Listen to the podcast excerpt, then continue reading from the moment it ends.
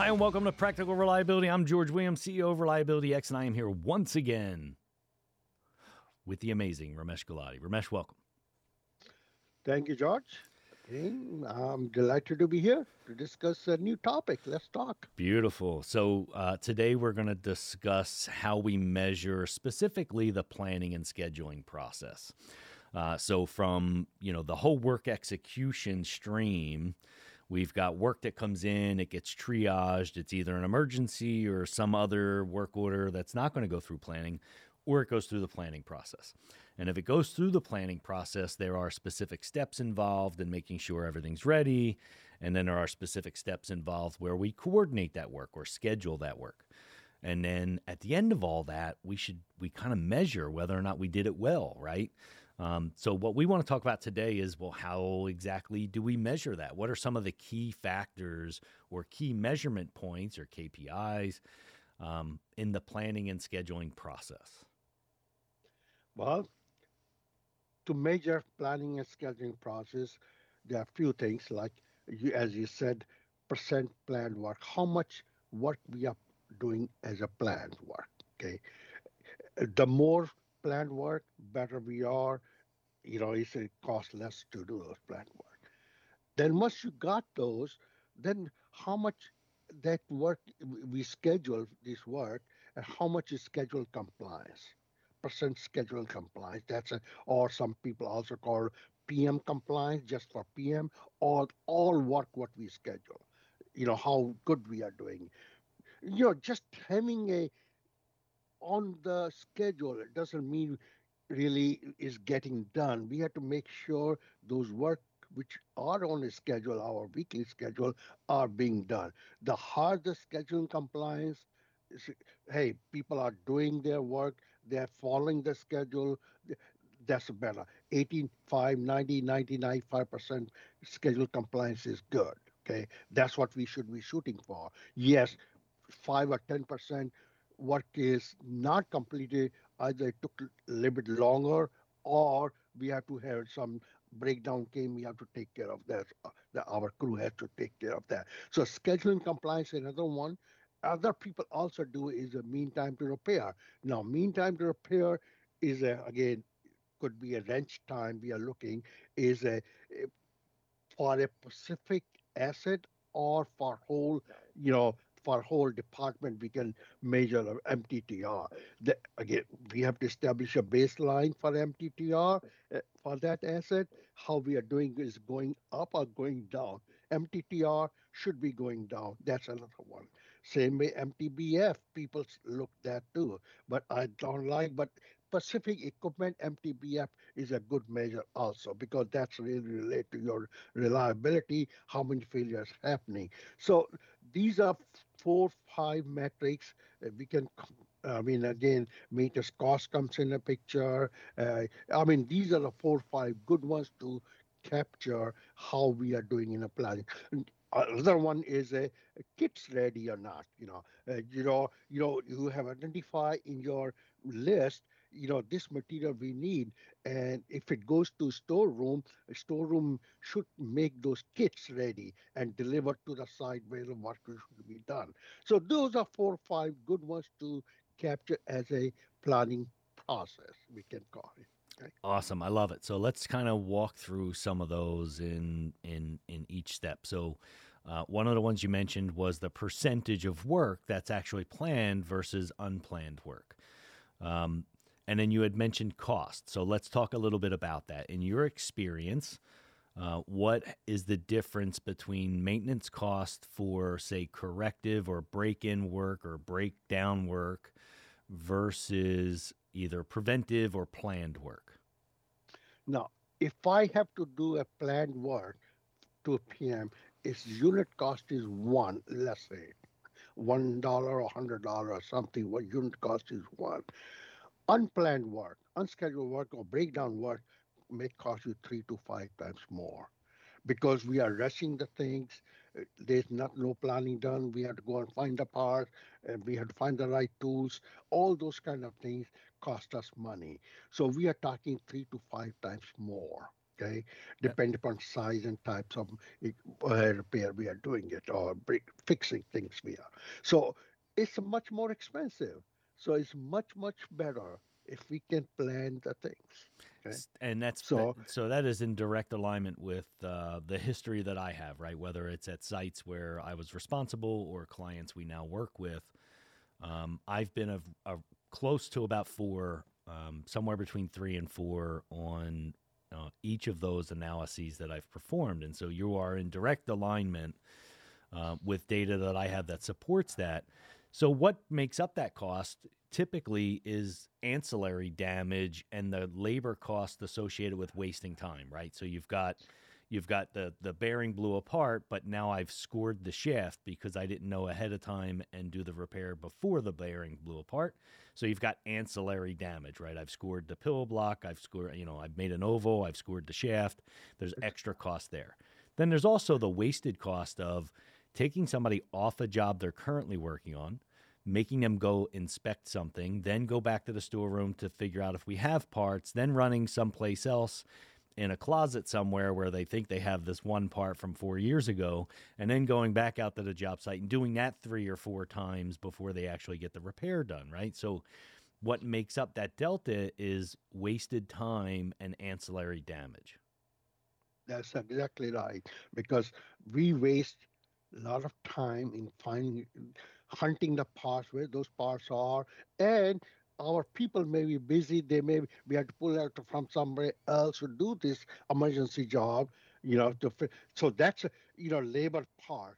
And as you said the damage may be a lot more than what we could have done in a PMing we had to just lubricate instead of lubricating. Now we have to repair the bearing. We have to replace the bearing, and shaft may get damaged. We have to replace the shaft. All those kind of things is extra additional cost. That's why it costs you three to five times more. That's one thing.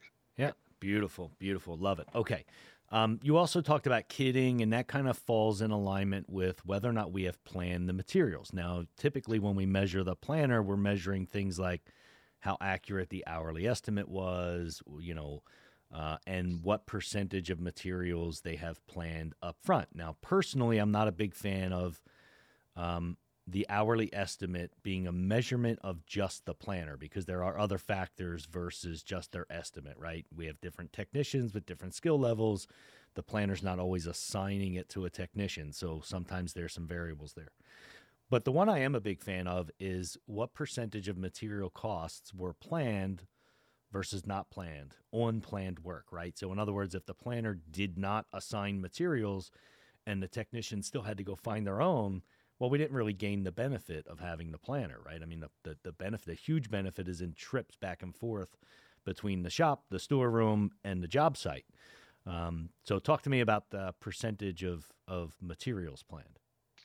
Okay, now, if you are looking for, as you said, looking for planner sufficiency, now planner, if a good planner should plan how the work will be done sequence, that's one thing. Also, he needs to uh, or she needs to identify what parts are needed. So, you know, he needs to, hey, we need to replace the bearing, we need to re- replace the O seal, O ring, all those kind of things. That's one, you know. Then also, he has to or she has to identify if they needed some kind of a, a sketch or drawing or something, the how the repair will be done if they need to uh, additional information. So planner needs to identify all those kind of things which may be possible. And also how instructions are written.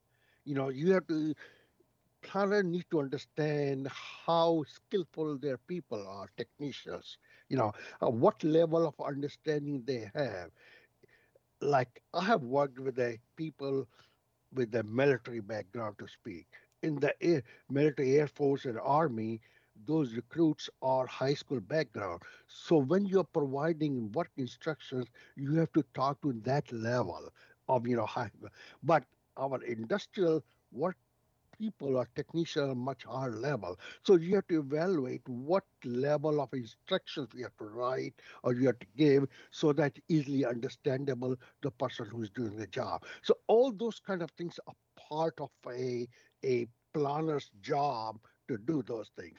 And that's what you measure how he or she doing it. Now, in regards to material, the technician needs to identify, you know, what material is needed and what those are are those are available in the store or not too. Now when he's he or she's setting up he has to see yeah this bearing is available. In fact it's a good planner will reserve those bearing or those parts which are available in the storeroom and set aside for that job. As in some software or CMMS system like Maximo, you can reserve, planner can reserve those items for, for that particular job.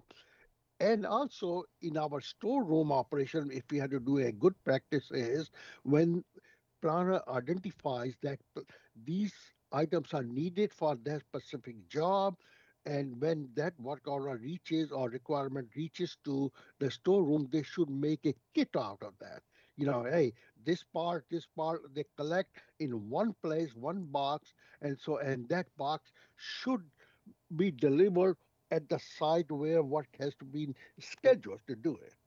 So and that's again he has to look at what that cost is. You know, is that you know we are if cost of material it depends upon is a one to two percent depends upon how intensive your you know some industries are two percent sometimes is a one percent overall cost of material which we okay. I hope that answer your oh, question, oh, yeah. or maybe I can. in know, in a, in a lot of detail. Thank you. so, all right. So we've got good plans. We've kitted jobs. Um, and now we have to move on to scheduling. And so in scheduling, you can measure schedule compliance, which you had mentioned. Hmm. You also mentioned, well, you know, we're not going to get it all done because we have to have emergencies. That indicates yes. to me that you're a fan of schedule 100% of your time, um, at which I'm also uh, uh, in favor of. It, if you schedule 100% of it, you're measuring whether or not you've scheduled 100% of the available labor. Is that a measurement that you measure? That's right. We need to put 100% of our scheduled people schedule it. Yes, there will be 5 10% time which we couldn't do it. You know, we had to remove people to do some um, emergency job. It's okay. But initially, when we are putting, we have to make sure all our 100% of our people are scheduled. All right. And so in in my background and my history, the reason I'm a big fan of this A is Doc Palmer tells you to do that. Um, yes, B, and when you learn from the best, you just follow. So, um, however, I've got actual data points that support that. We've we've had um, you know uh, major blizzards that shut down sites, uh, and yet we still hit like 80% schedule compliance when we scheduled 100% of the week, but 20% of the week was out the window. When the bucket looks bigger, people tend to work a little harder. And so if you give them that fluff room what I have found is they still only achieve 85, 90% of that schedule. They never really get it all done. So so you might as well schedule 100% of it, make the bucket look harder to achieve. They'll put a little bit more effort behind it um, and hopefully hit the 85, 90% number of, you know, a fully loaded schedule. That's right. That's what happened. Human nature. You know, what's in the bucket? How? Let's do 80%. We are all right. So this way, you know, 100%, we try to achieve more. You know, right. that's plus we can give a little bit of overtime if needed to for emergency job we can get done in a faster. But again, I think our focus is, hey, let's do 100% schedule compliance, which is better. You know, it means now, what does that mean really? If we are going to do, say, 90, 95, 100% schedule compliance on our PMs, we are doing PM on, on a disciplined fashion if we are doing it to PM on a disciplined fashion, it means our breakdowns are going to go down. See, that's impact we have to look. If we are going to do only 50% PM schedule compliance, we are not doing our PMs on a regular basis, and that's impact our downtime. So I think we people have to realize, or they should know, hey, schedule compliance, why is important? Because we are on schedule. We are doing our PMs or our repairs on time in a fashion way. That's going to help us to reduce our downtime. You know, I think one of the interesting things you bring up is that it, you know if you if you're not able to achieve PM compliance, right, even mm-hmm. before the full schedule, you're not demonstrating enough organizational discipline to properly schedule because you're not even coordinating the basic required maintenance, let alone any additional maintenance. And you have not demonstrated that your your craftspeople, your trade staff, um, either are getting the work or executing the work in a timely fashion uh, as prescribed. And if you can't do that with just the base level of maintenance that's required at the plant, how are you going to take the next step? Just again, I think it's kind of creating a discipline in your process or changing people's habit. Once they understand how important is schedule compliance, because hey, schedule compliance means we are doing our PMs on time, are doing repairs on time. That helps us reduce our downtime, our or improve our uptime and reduce our cost. And once they understand that, that becomes a part of their habit. Okay, schedule compliance is important. You know, otherwise, before once you know they used to, oh, it's okay, sixty percent compliance is all right, or seventy percent. That's not the case. Hey, we are shooting for 95, 100 percent. That's what you're shooting for, and there's a benefit once they understand that their habit will slowly, slowly will change. Hey, that's the way we're going to do. That's how we have done it, you know. Yeah, no doubt. All right, so now we've measured schedule compliance, and there are a lot of factors that impact schedule compliance, and including the industry that you work in, right? If you're in a a service industry like a university or a laboratory setting, or an office building, then you get a lot of things like hot and cold calls, and I locked myself out of my office, and things that maintenance respond to where there's not really a PM to help mitigate it too often, right? Um, and so they're going to have more break in work or unscheduled work uh, as a typical percentage. Um, and then you have industries that are heavy equipment industries. You know, mining. We're we're working on on our equipment on a regular basis and PMing it so it can survive an interval, right, um, until its next service time. And so we should be able to to have some schedule compliance around around those things at least to some degree. But the amount of unscheduled work should should shake out over time. We should be able to figure that out and pinpoint that down. Um, how do you help people where that kind of fluctuates, right? I mean, it, it's not always 100%, is it, that we should expect? No, really, again, as you give example, in some cases, we may have to put a one or two dedicated people to do take care of those kind of things. Is I found that's a better way instead of removing people, sending them. I found if needed, if we are having maybe we can start with a, a fighting the fires. We have to one people dedicated or two people which are going to you know fight those fires you know to speak you know. So that's but we have to see if that balance at all balance out or number goes down then we can reduce. Instead of two people we can have one person and then we can say okay we don't need dedicated people to take care of that. But usually i have found you know those kind of cases where this fighting fires becomes important or let's eh, they have a one or two people dedicated for that kind of jobs. I think the important thing to mention there is that even if you do parse them out and dedicate them, it doesn't mean to ignore that work like you can't get better at it or reduce That's its right. number.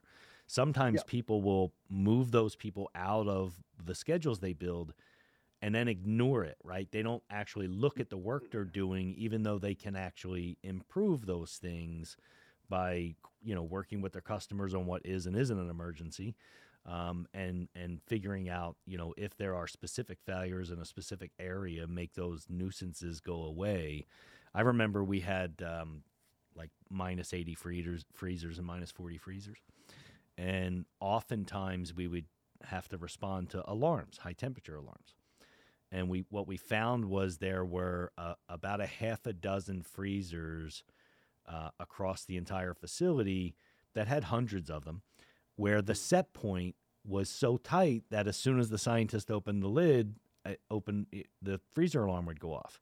The temperature would drop below set point so fast that it didn't matter. It wasn't like they were leaving the door open or anything like that. But what we did was, okay, great, let's change the set points and put a delay on it. And now we're not responding so often. So you still have to look at what is eating your lunch, so to speak, right? What are the nuisance things that you're going after? Exactly right. Those are kind of things. And also, what it did was, we did was, hey, we assigned in this case one or two people, but we also gave them something to do all the time. Yeah. You know, something. You know, hey, review these procedures. When you are not doing this thing, keep reviewing these procedures. Or in the storeroom, we give them few things to do. So those are kind of things you don't just uh, let them to sit. Right. We have to give them some other thing keep them occupied for a good things. yeah, know? fill so work. Yep, fill yeah, fill in work. Right, right, right. Yeah, I think they're they're really really important points. Nice job. I, that's that's outstanding.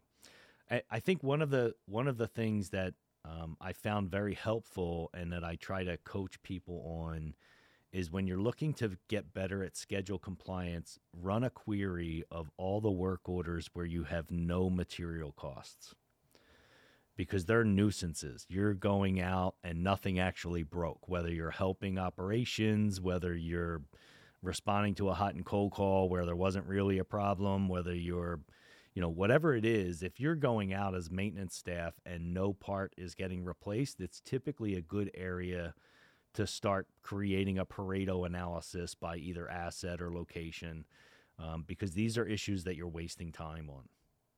Yeah. Again, I said, hey, you said earlier, uh, the set points, operational set points, sometimes they are set too low or too high. And those are the good is where once you see those things are happening, you can set up a team to look into that. Of you know, our IT guys, we set up few times. Hey, this set point, review all the set points. Are they too low or too high? You know, we can re calibrate them or do something there. Those are kind of the good things to identify and take care of those. And people don't really think in terms of, well, this is going to help schedule compliance, right? I mean, yeah. The, typical but way that I see people in, improve schedule compliance is overestimate the jobs, right? Yeah. the, the planner will just double their estimates, which means half the work goes on the schedule, and suddenly they're better at schedule compliance. So you kind of got to measure both of those things to balance that out. But these things that you're mentioning now and that we're talking about are ways in which folks can improve the efficiency of the staff by eliminating nuisances, by narrowing down, uh, by making sure all the parts are ready, by scheduling 100%, by being able to figure out what is and isn't really supposed to break into a schedule. Um, these are the ways that they can get better realistically.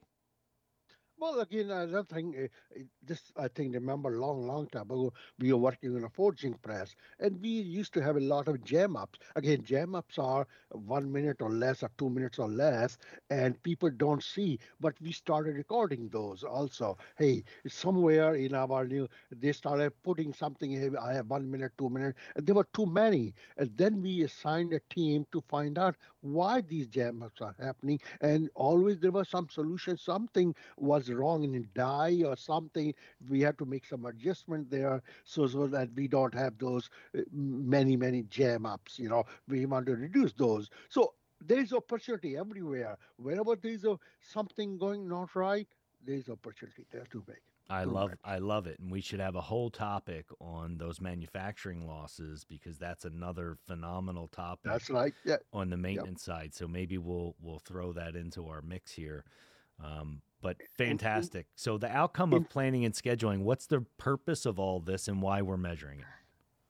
Well, we want to identify our waste, waiting time, waste time. Whole purpose of planning and scheduling is to eliminate or minimize our waste waiting time so that people aren't waiting for something.